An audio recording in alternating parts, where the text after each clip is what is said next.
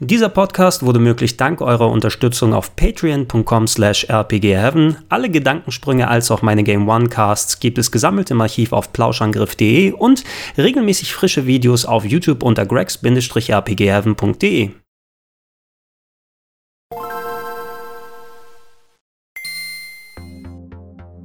Schönen guten Tag und herzlich willkommen zu Gregor testet das Mega Pi Case für Raspberry Pi, RetroPie, Recal Box im Mega Drive Mini Design hier auf gregs-rpgheaven.de.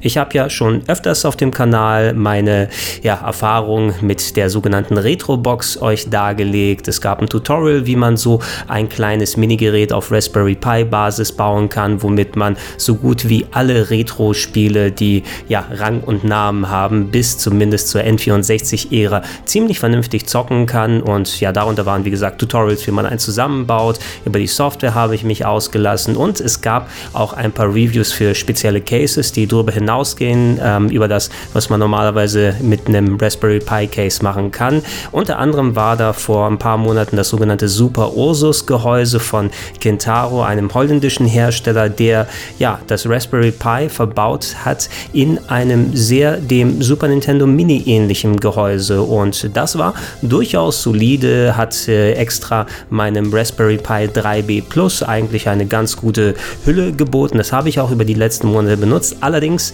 was mir so ein bisschen sauer aufgestoßen ist, natürlich, ich habe bereits ein Super Nintendo Mini. Es gibt ja ein offizielles und Sega hat zwar auch angekündigt, dass die selbst an einem eigenen Minigerät arbeiten, aber dass es noch ein bisschen dauert, bis es soweit ist. Deshalb, als ich dann folgendes Produkt bei Amazon entdeckt habe und im Internet nach ein paar Erfahrungsberichten gesehen habe, die sich durchaus positiv geäußert haben, habe ich mir mal auf gut Glück eins bestellt und das ist jetzt tatsächlich sogar vor dem PlayStation Mini angekommen, sodass ich zumindest die freie Zeit vorher noch ein klein wenig nutzen kann.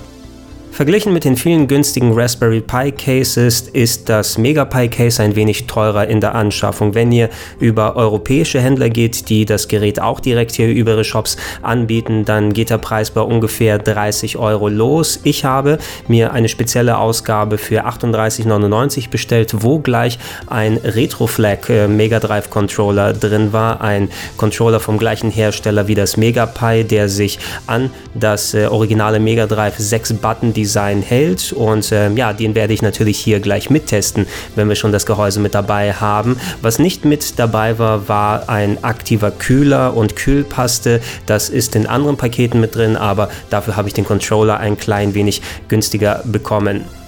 Was mir als erstes auffällt, ist die sehr gute Verarbeitungsqualität und vor allem die einigermaßen akkurate Nachbildung des original japanischen Mega Drive Designs. Die 16-Bit-Letter auf dem Case obendrauf sind schön golden glänzend. Der Reset-Button funktioniert. Auch der Tonregler hat eine gewisse Funktion. Hier ist es, um die Mega Drive Spieleklappe aufzumachen, die man dann als Case für verschiedene Aufbewahrungen benutzen kann, zum Beispiel für eigene Micro SD-Karten und sogar der Ein- und Ausschalter funktioniert von Haus aus. Das liegt daran eben, dass im MegaPi Case ein Mainboard drin mit verbaut ist, was relativ leicht beim Anbau ist. Ihr müsst da nicht besonders viel Aufwand machen, um das Gerät entsprechend da drin zu verbauen. Äh, möglich ist es in dem Case nicht nur Raspberry 2 und Raspberry Pi 3 Geräte mit reinzutun, sondern auch die 3B Plus Geräte, die vom Aufbau des Mainboards ein bisschen anders sind, die aktuell modernsten Modelle, die rausgekommen sind. Da gibt es manche Cases, wie zum zum Beispiel das Super Ursus, wo man nochmal extra darauf achten muss,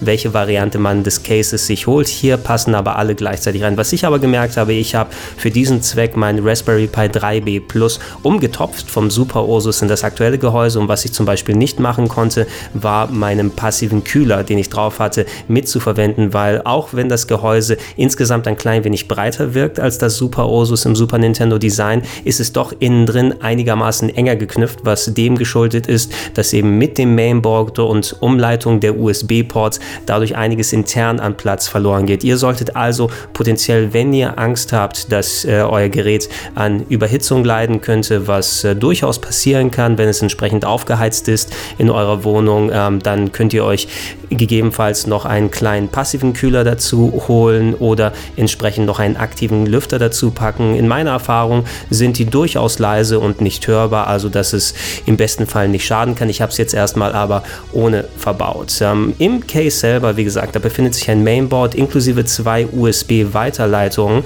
Da sich an der Seite von dem Raspberry Pi insgesamt vier USB-Ports befinden, vorne am Megapi aber nur zwei sind, wird es da so gemacht, dass innen drin äh, zwei separate USB-Stecker drin sind, die ihr an der einen Seite eures Raspberry Pi anschließen muss und die werden dann nach vorne weitergeleitet. Die anderen beiden USB-Ports, die funktionieren noch ganz normal wie gehabt, die äh, werden aber dann durch eine Klappe an der Seite, die sich aufmachen lässt, erst erreichbar. Ihr müsst dann gucken, wenn ihr die Ports benutzen wollt, eventuell, dass ihr dieses kleine Gehäusestück dann weglasst, weil alternativ daneben ist auch noch der Anschluss für das Netzwerkkabel und dafür ist zum Beispiel eine Lücke, die sich öffnen lässt an der hinteren Seite, so dass das Kabel durchgeführt werden kann, wenn ihr diese Klappe an der Seite wieder schließt. Aber wenn dickere USB-Kabel drin sind, da wird es ein bisschen schwierig, das durch die Laschen zu ziehen. Ansonsten aber ja, in den meisten Fällen benutzt man sowieso nicht alle vier USB-Ports und ist mit den beiden vorne eigentlich auch ganz gut bedient.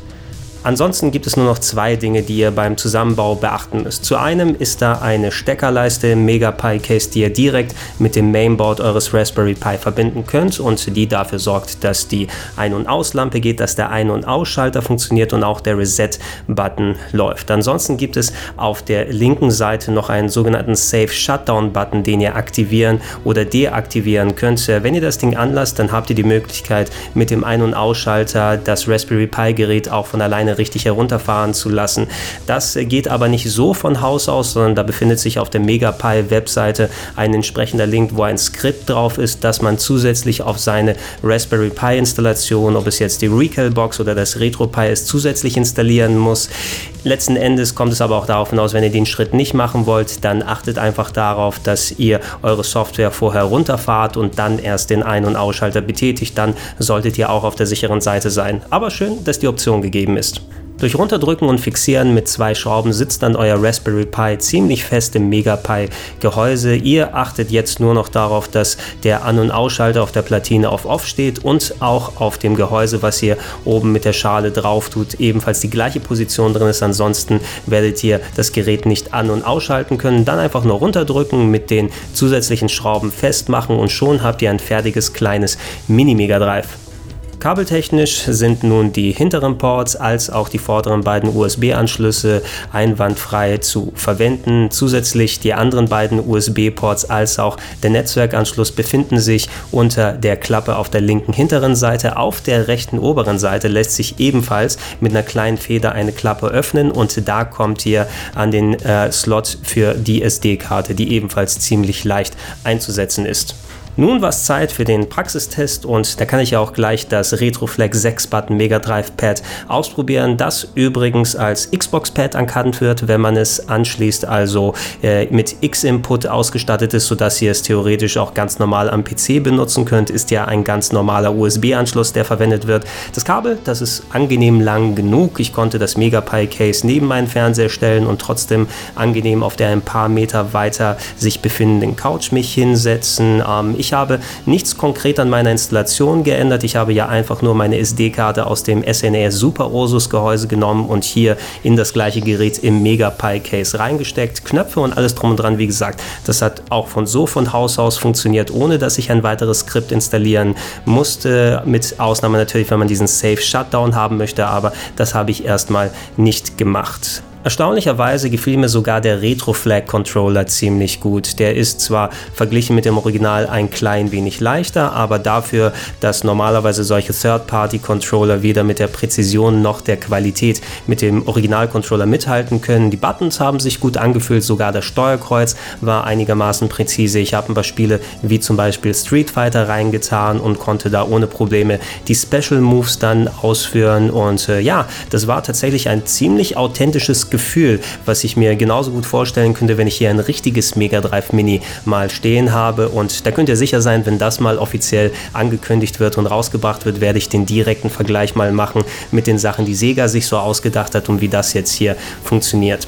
Insgesamt bin ich echt zufrieden mit dem Mega Pi Case und ähm, froh darüber, dass ich mal ein bisschen was anderes jetzt direkt neben dem Fernseher stehen habe. Ihr müsst eben selber für euch wissen, ob die ab 30 Euro, natürlich mit Aufpreis, wenn ihr weitere Sachen haben wollt, wie die Controller, ob euch das wert ist, um dann entsprechend den Look hier zu haben. Aber von all den Cases, die dann eben den Look einer originalen Konsole replizieren wollen, gefällt mir das MegaPi Case am besten. Ich wollte ja schon vor langer Zeit eigentlich so ein Projekt machen, wo ich mein Raspberry Pi in ein Mega Drive-mäßiges Case reinpacke und hatte auch einigermaßen viel Geld damals für ein USB-Hub im Mega Drive-Design mir geholt, weil ich äh, gesehen hatte, dass etliche Leute ähm, daraus ein äh, Raspberry Pi-Gehäuse gemacht haben. Allerdings ging das nur, indem man das halbe Gehäuse aufgesägt hat. Es war ja eigentlich nur ein USB-Hub, der nicht unbedingt dafür geeignet war, andere Hardware mit aufzunehmen. Und den Schritt, den bin ich nie gegangen. Das jetzt hier ist wirklich konkret auf diese Aufgabe ausgerichtet, hat eben alle richtigen beweglichen Teile, hat die verschiedenen Klappen,